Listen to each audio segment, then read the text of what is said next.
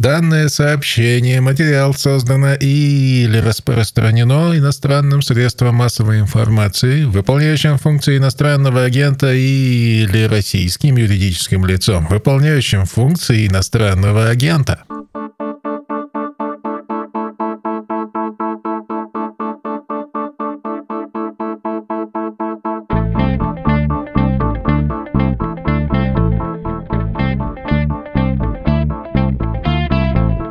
Новость этой недели, читаю на сайте Медузы. Мировую историю в школах России предложили преподавать без акцента на истории Европы. Авторы новой концепции преподавания школьного курса всеобщей истории решили не делать акцент на историю Европы, чтобы школьники изучали прошлое и других частей света. Об этом ведомостям сообщил академик РАН, руководитель рабочей группы по разработке концепции Александр Чубарьян. Приводятся его слова. Авторы концепции решили отойти от европоцентризма и больше рассказывать об истории Азии, Африки и Латинской Латинской Америке, сказал академик Чубарьян. По его словам, в курс предложили включить также и историю стран СНГ, Балтии, которые сейчас занимаются выработкой своей идентичности, что вызвало дискуссию во время проработки вопроса. Концепция, разработка которой почти завершена, определяет главные подходы к преподаванию всеобщей истории и содержит историко-культурный стандарт с перечнем основных событий, дат и персоналей, которые должны знать школьники. Меньше европоцентризма, значит, да? Давайте вот тут без напряженного вздоха. Это что еще за евразийское наступление Нумы? А спокойно, спокойно обсудим и этот повод, и то, как историю преподают в современной российской школе. Как этот подход менялся с вольницы, а местами безумия 90-х годов, до нынешних времен, когда даже президент, прошлому неравнодушен, любит и поговорить на исторические темы, и статьи с его пониманием происходящего выходит. И вообще прошлое один из главных идеологических фронтов, который, правда, раз в год подвергается ядерной бомбардировке благодаря благодаря тестированию, ЕГЭ, например. В общем, про школу и про преподавание истории сейчас поговорим. Чуть не забыл сказать, это подкаст «Что случилось?» о новостях, которые долго остаются важными. Меня зовут Владислав Горин.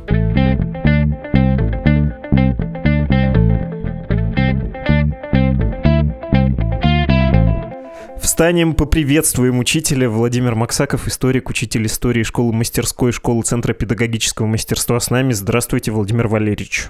Здравствуйте, Владислав. Спасибо вам за приглашение и спасибо за доверие моему мнению. Можно садиться. Да, давайте начинать. Хорошо. Предлагаю начать с частного повода, с недавнего сообщения про концепцию преподавания школьного курса всеобщей истории и предложение сосредоточиться не только на Европе и на других странах. Многие, как мне представляется, напрасно стали нервно реагировать на это сообщение, на эту новость. Вы что думаете об этой новости? Вы знаете, ну, начну я с известного афоризма о том, что черт сидит в деталях. С одной стороны, сама эта инициатива, которая, судя по всему, действительно долго, если не обсуждалась, то обдумывалась, не несет в себе ничего плохого. Собственно, как я понимаю, учителям истории и методистам, и, соответственно, школьникам, которые изучают историю, предлагается расширить так называемое знаниевое поле истории, в которое входят темы, периоды, события, которым обычно просто в силу, к сожалению, устоявшейся традиции уделяют не так много внимания. Повторюсь, что в этом нет ничего плохого и, может быть, даже наоборот. На эту тему уже были комментарии, что это в духе, может быть, даже в чем-то вот пересмотра колониального прошлого, в том числе Российской империи или Советского Союза, и вписывается в контекст постколониал studies. В этом смысле эту инициативу можно даже всячески приветствовать. Но, с другой стороны, у меня, как у учителя истории, сразу возникает, на мой взгляд, очень важный вопрос. За счет чего собираются вот таким образом перераспределять тематизмы на уроках истории и каково будет их содержание, каково будет их предметное наполнение? Чего ради все это делается? Потому что, я думаю, ни для кого не секрет, что наши школьники во многом, ну, по крайней мере, шестого класса уже начинают ориентироваться на сдачу экзаменов, сначала ОГЭ, потом ЕГЭ, и, к примеру, вот такое усложнение и увеличение предметного поля истории, на мой взгляд, в перспективе может привести к тому, что существенно вырастет сложности экзаменов. И в таком ключе я, конечно, подобную инициативу приветствовать не могу. Если говорить про отказ от европоцентризма, ну, в России это еще связано, конечно, было с марксистской теорией, которая подразумевала, что а мы и в постсоветское время были довольно сильно ошарашены вот этим советским да, периодом. Там, конечно, предполагалось, что все самое интересное произошло в Европе. Там появилась буржуазия, там состоится социалистическая, а потом коммунистическая революция, как это, трехчленка, да, изменение формации, или пятичленка членка, если усложнять. А в Азии как-то особый способ производства в Азии и Африке, и чего там изучать, казалось бы. Сейчас отходить от этого, наверное, правильно. Ваши опасения, связанные с ЕГЭ, понятны, и я думаю, что мы обсудим еще единый государственный экзамен и вот эту систему тестирования, как она вступает в противоречие с другими приоритетами, которые государство хочет выставлять э, преподавателям истории. У меня есть набор довольно наивных вопросов про этот самый стандарт как стандарт связан с учебной программой, с практикой конкретного преподавателя и на что он по большому счету влияет. Точнее, сначала, видимо, концепция, потом стандарт, потом программа. На самом деле вы задали, возможно, самый главный вопрос, с которого надо начинать и ну, которым иногда все и заканчивается.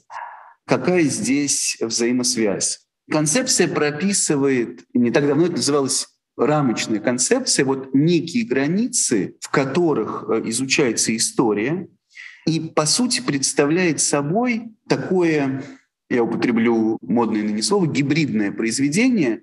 С одной стороны, это достижение историографии, академической исторической науки, с другой стороны, в концепции не может не присутствовать определенная государственная идеология. К лучшему или к худшему это отдельный вопрос.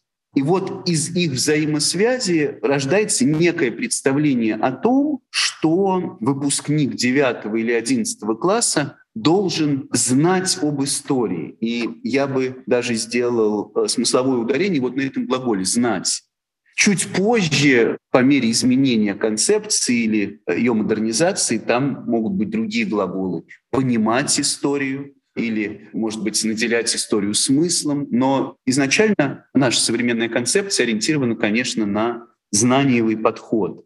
И во многом это как раз продиктовано связкой с ЕГЭ, о чем, может быть, действительно поговорим попозже.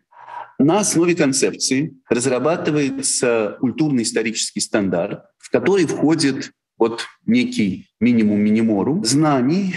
Это, ну, прежде всего, даты, события, исторические персонали, какое-то представление о процессах и набор источников, которые, опять же, будут встречаться в экзамене. Ну, в случае, если школьник захочет сдавать ЕГЭ по истории. Соответственно, вот этот набор, который есть в культурно-историческом стандарте, создается под концепцию. И вслед за тем спускается еще на один уровень, потому что как раз в связи с историко-культурным стандартом пишутся учебники истории, с одной стороны профессиональными историками, с другой стороны им в этом помогают учителя, методисты, которые разрабатывают так называемый методический аппарат. Считается, что они могут предложить более продуктивные задания, чем профессиональные историки. Ну, по крайней мере, в современных линейках учебников я назову просвещение, наверное, как самый известный, к сожалению, далеко не всегда остающийся на уровне своего качества. Вот там как раз такая традиционная вполне история, что основной текст пишет историк, профессионал в своей теме, а вопросы и задания уже придумывают учителя с тем или иным опытом, и они же разрабатывают методические рекомендации к этому учебнику. Соответственно, это все доходит до школы, и у учителя есть, пока еще, слава богу, сохраняется, пространство выбора, в рамках которого он может выбирать прежде всего вот эти самые линейки школьных учебников, Дальше, что может быть еще важнее, методику преподавания истории ну и как-то понимать, чего он хочет от своих учеников на выходе. К примеру, если уже в шестом классе понятно, что все дети будут сдавать ЕГЭ по истории, то, наверное, он будет должен перестроить свой курс и вести его иначе, чем если бы он преподавал историю, к примеру, в механико-математическом или естественно-научном классе. В целом сейчас вот эта система выглядит так. Конечно, она меняется от Москвы к регионам. Даже в самой Москве, я думаю, среди хороших школ трудно найти две, в которых бы история преподавалась совершенно одинаковым способом. Повторюсь, что, на мой взгляд, вот это пространство выбора — это то завоевание, которое учителя истории должны отстаивать всеми возможными законными способами. У меня есть э, небольшое уточнение по поводу пространства выбора и по поводу вот этих установок, которые сверху, ну, если не спускаются, то во всяком случае провозглашаются. Насколько то, что говорится в документах, которые в школу приходят, выпускаются министерством, насколько это все реально? Вот ученик должен знать, у него должно возникнуть, вплоть до такого, такое-то чувство, да, мы должны воспитать в нем это, это и это. Насколько это все, ну, слишком большие планы, насколько это за все хорошее против всего плохого и насколько это реализуемо на практике? Знаете, Владислав, это зависит от множества приходящих факторов, от добросовестности учителя, настолько, насколько он разделяет те ценности или ту базовую установку, которую ему дается. В принципе, пока еще, слава богу, ничего не мешает ему переориентировать преподавание истории и перенести центр тяжести сознания на понимание и, может быть, больше времени уделять работе с текстом или с историческим источником. С другой стороны, никто не отменял экзаменов, и разного рода проверочных работ, в которых и отражается, на взгляд создателей и концепций, и так называемых КИМов, контрольно-измерительных материалов, то, как ученики вот эту самую историю проходят, изучают, знают. Я думаю, что если встретится что-то совсем уж криминальное крамольное в какой-нибудь из проверочных работ, то, наверное, поднимут тревогу, но еще раньше, чем это дойдет даже до администрации, это, конечно, привлечет к вниманию учителей истории. Я думаю, что ну вот, судя по тому, что мы не знаем о каких-то совсем вопиющих случаях, очевидно, что ученику 11 класса, который пишет там нечто вроде сочинения по истории, писал, по крайней мере, до недавнего времени, это была обязательная часть ЕГЭ, он же не станет отстаивать свою точку зрения, согласно которой надо пересмотреть результаты Нюрнбергского процесса и Второй мировой войны. Иначе бы мы об этом уже знали. То есть на самом деле пока вот удается сохранять какой-то баланс, и вот пока есть ответственность учителя за то, что он, как считает, чему он учит э, учеников на уроках истории, я думаю, что это обеспечивает какой-то приемлемый уровень. Но здесь мы упремся в вопрос о квалификации учителя, о смене поколений. Пока еще есть те учителя, которые готовы отстаивать те ценности, которые, может быть, сейчас, к сожалению, государством не разделяются. Да, это не означает того, что эти ценности нельзя донести до учеников Повторюсь, пока еще, слава богу, эта возможность есть. Я хотел уточнить про КИМы, про контрольные измерительные материалы. Правильно ли будет сказать, что несмотря на то, что у учителя есть много всяких функций, у него есть возможность выбирать свою стратегию, чего он хочет больше, чтобы у детей было критическое мышление, или они лучше запомнили даты, или больше обратиться может к чувственной эмоциональной стороне на материалы и через это дать им запомнить э, какие-то ключевые события, но спрашивают с учителя, отчетность у него, а школа наша сейчас страшно бюрократизирована, все-таки вот по принципу ЕГЭ.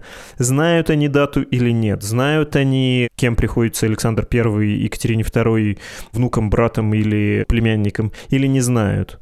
Что способ проверки работы учителя, его эффективности, простите за чиновничий сленг, он такой – да, Владислав, на мой взгляд, к сожалению, но это так. Сейчас в так называемых инновационных школах много говорят о KPI для учителей, и один из показателей будет, конечно, до сих пор все еще бально-оценочная система на разного рода ВПР, и тем паче на ОГЭ, то есть ориентация на академическую успеваемость в пределе на сдачу экзаменов – для этого как раз и разработаны КИМы. И да, к сожалению, наряду с тем, что они отражают концептуальный подход тех, кто сегодня создает наше историческое образование сверху вниз, Наряду с этим они являются средством контроля, и это правила игры, по которым мы вынуждены играть. Уйти от них пока, к сожалению, невозможно.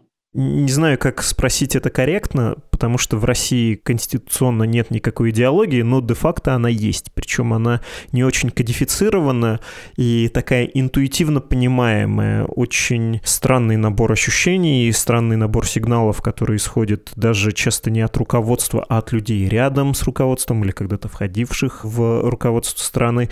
Такой патриотический настрой. Вот это как KPI, как направление работы учителя, за которое с него спрашивают, это присутствует или это в конечном счете остается пожеланием и каким-то иногда вторжением в работу, но по сути это никак не проверяется и никак не влияет на работу учителя. Лучше грамотно вовремя заполнить электронный дневник и вот чтобы ЕГЭ хорошо сдали, а про Зою Космодемьянскую можно и не рассказывать. Ничего тебе за это не будет. Это очень сложный вопрос, Владислав. Скажу так, что меня Господь смиловал. Я, правда, всю свою учительскую карьеру в этом году, 15 лет, работал в очень хороших школах, но я боюсь, это как в случае с э, сапером, который не ошибается до первой ошибки. Да? Учитель истории никогда не знает, как может сработать или не сработать то, что он оставил, может быть, на самообразовании учеников. И дело не только в проверках, может быть, в каком-нибудь почти случайном, неосторожном, неосмотрительном посте в ВКонтакте или в Одноклассниках, который привлечет внимание правоохранительных органов и, предположим, в нем найдут следы клеветы на победу. И ну, очевидно, что практически сразу это вызовет вопросы учителю истории данного ребенка. И я боюсь, что возможность такой ситуации существует, она вполне реальна. Мы просто, может быть, не всегда знаем, как срабатывали вот эти недавние достаточно резонансные дела, доходили ли представители правоохранительных органов до учителей детей, которые там что-то не то постили в соцсетях. В ЕГЭ, наверное, это не отражается в том числе и в той части, которая вот называлась сочинением по истории ЕГЭ. Иначе, повторюсь, это, конечно, уже бы привлекло внимание. Я думаю, что можно говорить о том, что все равно учитель волей-неволей разделяет какую-то идеологию, будь то государственная или его собственная, личная. И проблема будет в совпадении и несовпадении того, что он сам про себя знает, понимает, чувствует, и то, что он иногда, возможно, против своей воли я очень осторожно хочу здесь высказаться, вынужден транслировать ученикам. Ну и так или иначе, конечно, как я уже сказал, определенная государственная идеология в любом случае вшита учебник, так как это авторский нарратив, Понятно, что профессиональный историк не свободен от идеологии, как это блестяще успел показать еще Мишель Фуко, то, конечно, ученик получит вот этот идеологический заряд, если не от учителя, то через учебник. И вопрос в том, как с ним работать дальше. То есть это уже очень серьезная методологическая проблема и для учителей, и вообще для организации учебного пространства, учебного процесса. Извините, если я немного сложно ответил на ваш вопрос, но он на самом деле очень непростой, очень интересный и важный.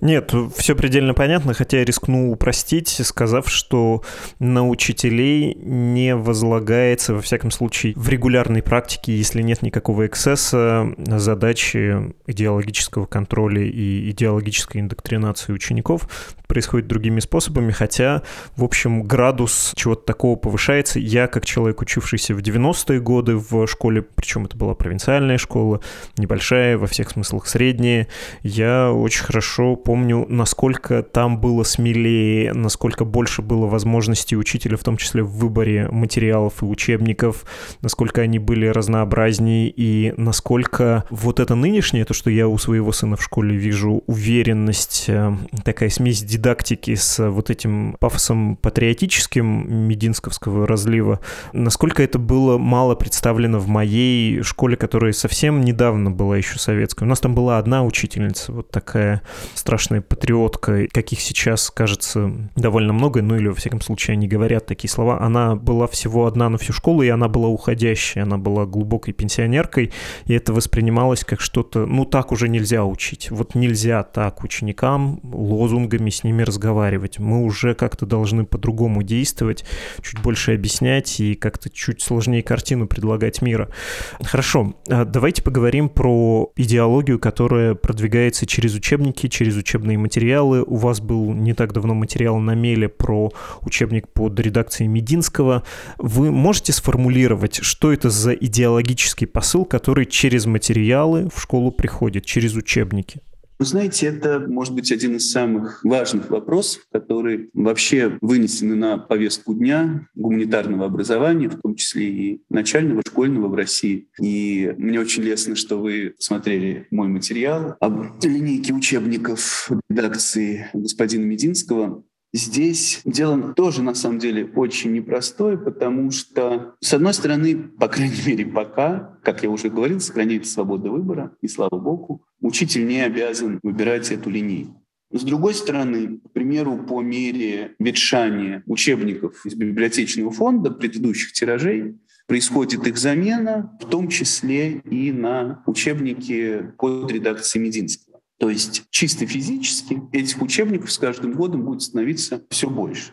Если там, конечно, не случится какого-нибудь совсем уж полного перехода в онлайн, и не будут востребованы другие электронные образовательные среды. Это ужасно интересный, но совсем такой отдельный вопрос.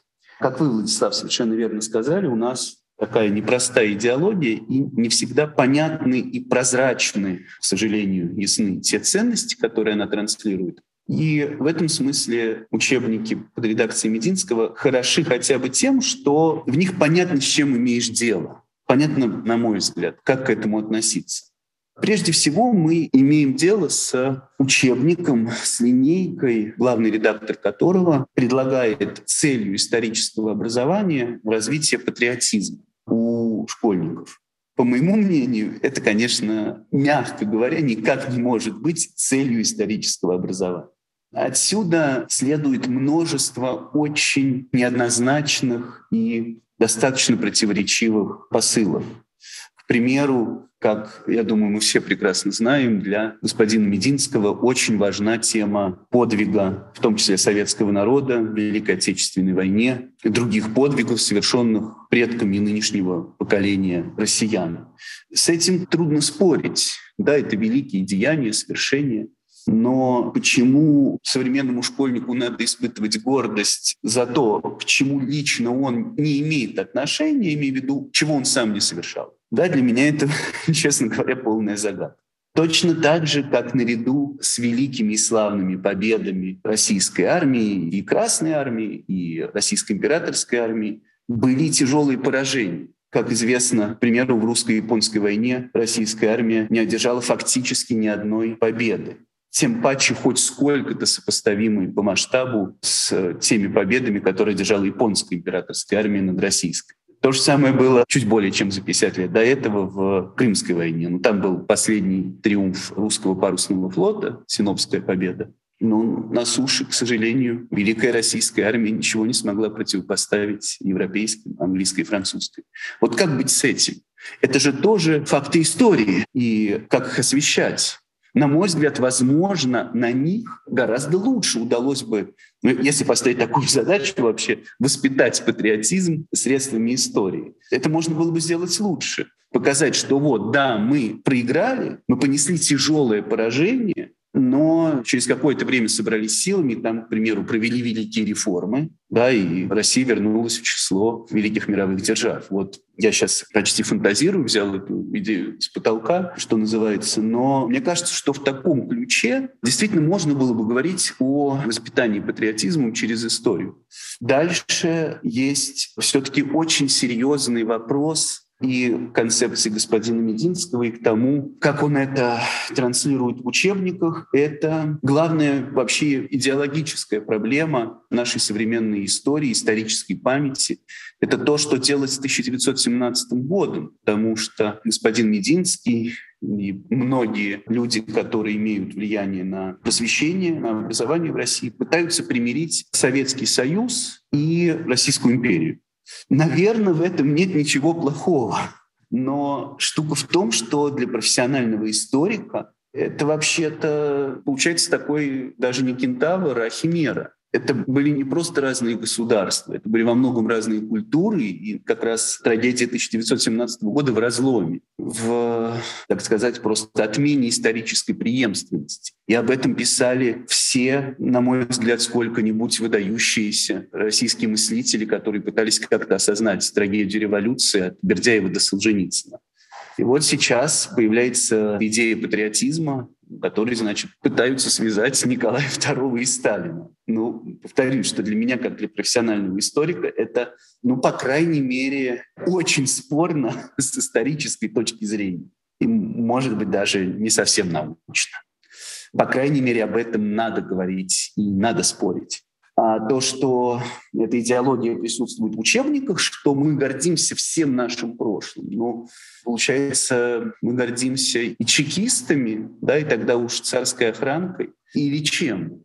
В этом смысле в чем может быть вот главный парадокс, как я сейчас подумал, идеологии господина Мединского, который присутствует в учебниках под его редакцией, что он даже не пытается толком отобрать ту историю, которой бы, может быть, как он думает, нам надо гордиться а хочет, возможно, чтобы современный российский школьник с э, одинаковым уважением и пиететом относился ко всему историческому прошлому своего народа. Понимаете, повторюсь, очень трудно гордиться большим террором, коллективизацией, голодомором или репрессиями царского режима против своего собственного народа или против соседних стран, я имею в виду подавление трех польских восстаний. Как раз потому, о чем вы сказали, что нет одной единственной идеологии, относительно которой можно было бы выстроить весь дискурс, нарратив в образовании, относительно которой мы понимали бы, вот еще раз, с чем мы имеем дело, да, как нам к этому относиться, как это критиковать, как нам с этим жить. Возникают такие странные гибриды, и, может быть, единственным выходом для Мединского, для людей, которые растеряют эти взгляды, является действительно такая гордость вот за прошлое в самом общем смысле слова. Давайте ну, гордиться всем. Да? Может быть, что-то из этого получится. Ну, там есть несколько проблем в этом подходе. Во-первых, если мы гордимся всем, то любое посигновение, даже, знаете, по глупости, погрели варежки около вечного огня или, не дай бог, еще что-нибудь там сделали у мемориала, и все. И сразу это вопрос идеологический. Это сразу не какой-то мелкий проступок э, людей в пубертате, это сразу уголовная статья и страшно неадекватная реакция. Да? Вот такой карательный есть э, элемент в этой системе, и учителям тоже за это прилетает. Про соцсети вы говорили, и на учителей пытаются возложить эту функцию мониторинга в соцсетях, дескать, вы должны смотреть, что там ваши дети пишут, и не подают ли они каких-то тревожных признаков. Что касается Мединского, его идеология, она, в общем, понятна и даже явлена нам не то что в камне, а скорее в пластике и в керамограните. Если вы были в храме вооруженных сил, вы могли насладиться этим винегретом из э, такого соцреалистического реалистического, в том числе на панно сделанных э, и в мозаиках сюжета, когда там в рамках одного произведения летят фашистские самолеты, на них идет советская техника, советские солдаты, и они с иконами. Это такая смесь советского с э, позднеимперским. Это, в общем, понятно и не очень убедительно. Меня больше беспокоит методический подход э, в этом смысле.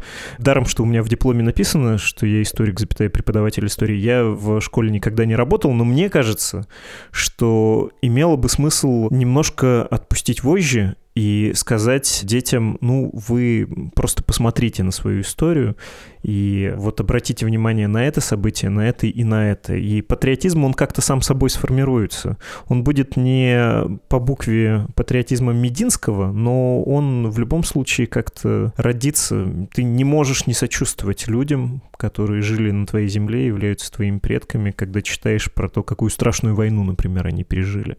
Должен ли я гордиться поражением, например, в Первой мировой войне? Не обязательно. Могу ли я считать это подвигом? Все равно. Наверное, могу вот вы вспоминали Крым, да, Крымскую войну середины 19 века. Это, в общем, было поражением, но в Севастополе на это смотрят как на первую нашу оборону. Да, мы проиграли, но мы не сдались, и в этом наш героизм.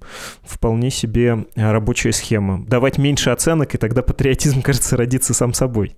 Да, вы совершенно правы почему не могут отпустить, почему навязывают канон, почему патриотизм должен быть вот именно таким, повтори, заучи.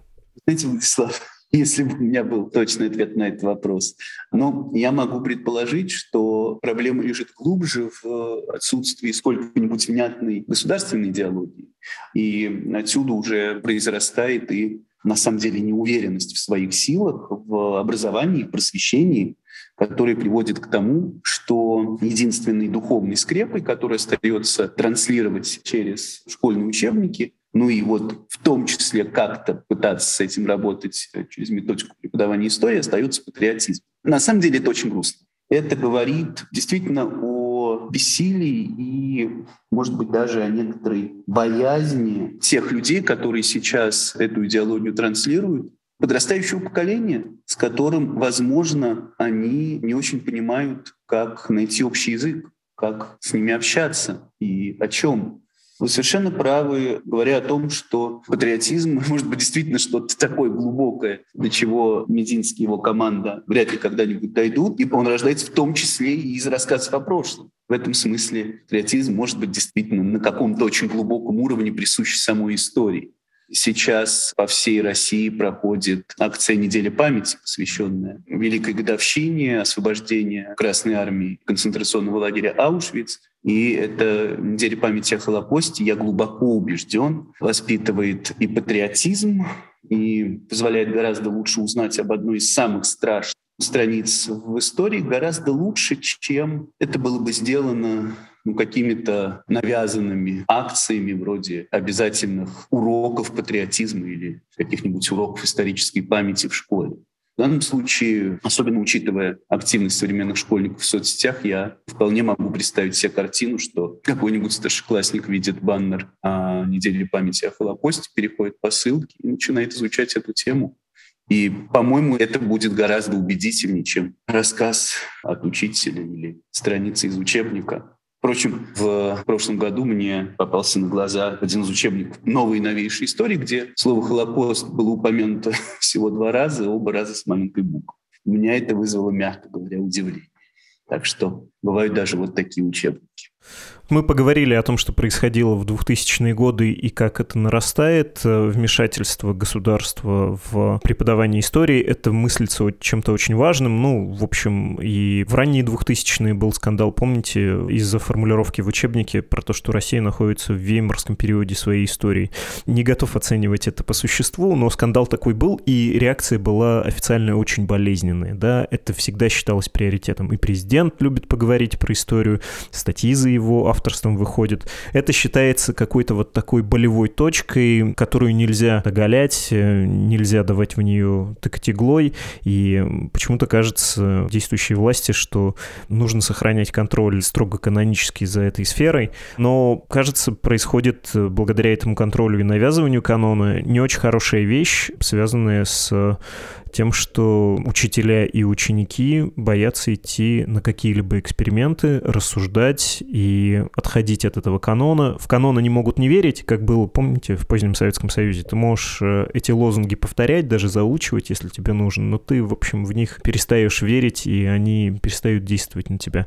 Но в России мы видели, как э, несколько лет назад вполне себе ученическое рассуждение, правда, в Бундестаге, ученика из Нового Уренгоя вызвало настоящий скандал и настоящую кампанию травли по отношению там, к старшекласснику, который посмел сказать, что немцы тоже не хотели воевать, и многие рядовые солдаты немецкой армии полегли там не на своей земле, и они тоже заслуживают сочувствия.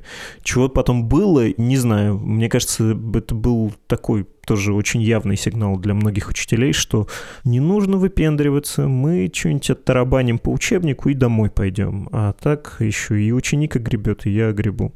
Насколько силен вот этот страх в современной школе сделать что-то не то? Насколько она боится сейчас любых экспериментов и рассуждений?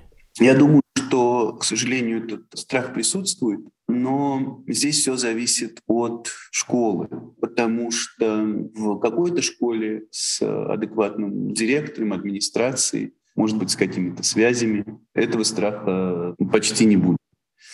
В какой-нибудь школе в провинции, я предполагаю, может быть, все ровно наоборот.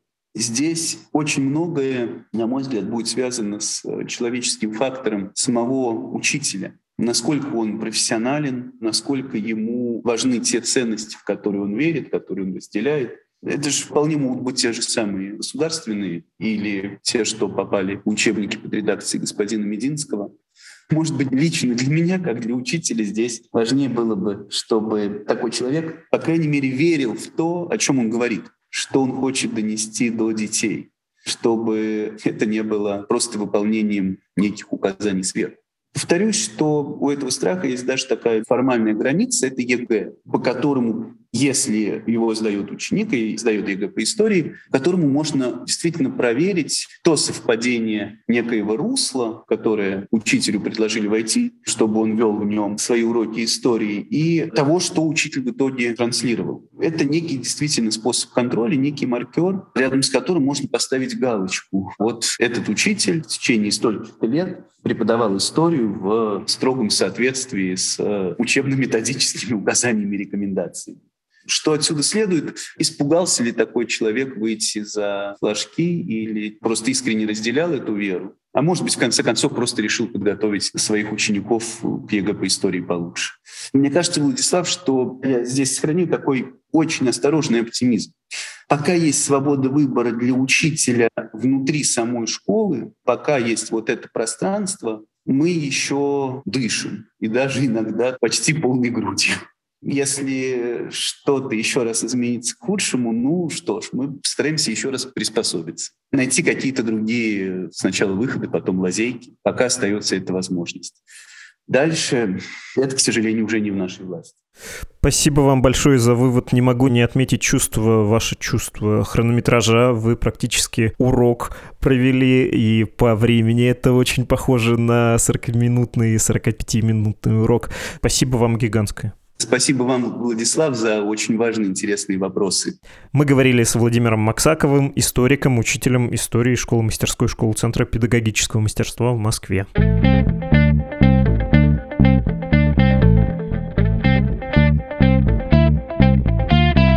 Вы слушали подкаст «Что случилось?» о новостях, которые долго остаются важными. Объявление в самом начале об иноагентстве «Медуза» мы вынуждены делать по беспардонному требованию российского законодательства. И спасибо нашему слушателю Алексею, что начитал это объявление. Страница для пожертвований иноагенту Горемыке Медузе support.meduza.io, почта для связи с нами подкаст собакамедуза.io, подкаст «Что случилось?» это я, Владислав Горин, редактор-продюсер Лора Суслова, автор музыки Виктор Давыдов, и, конечно же, отдел дизайна «Медузы». До встречи!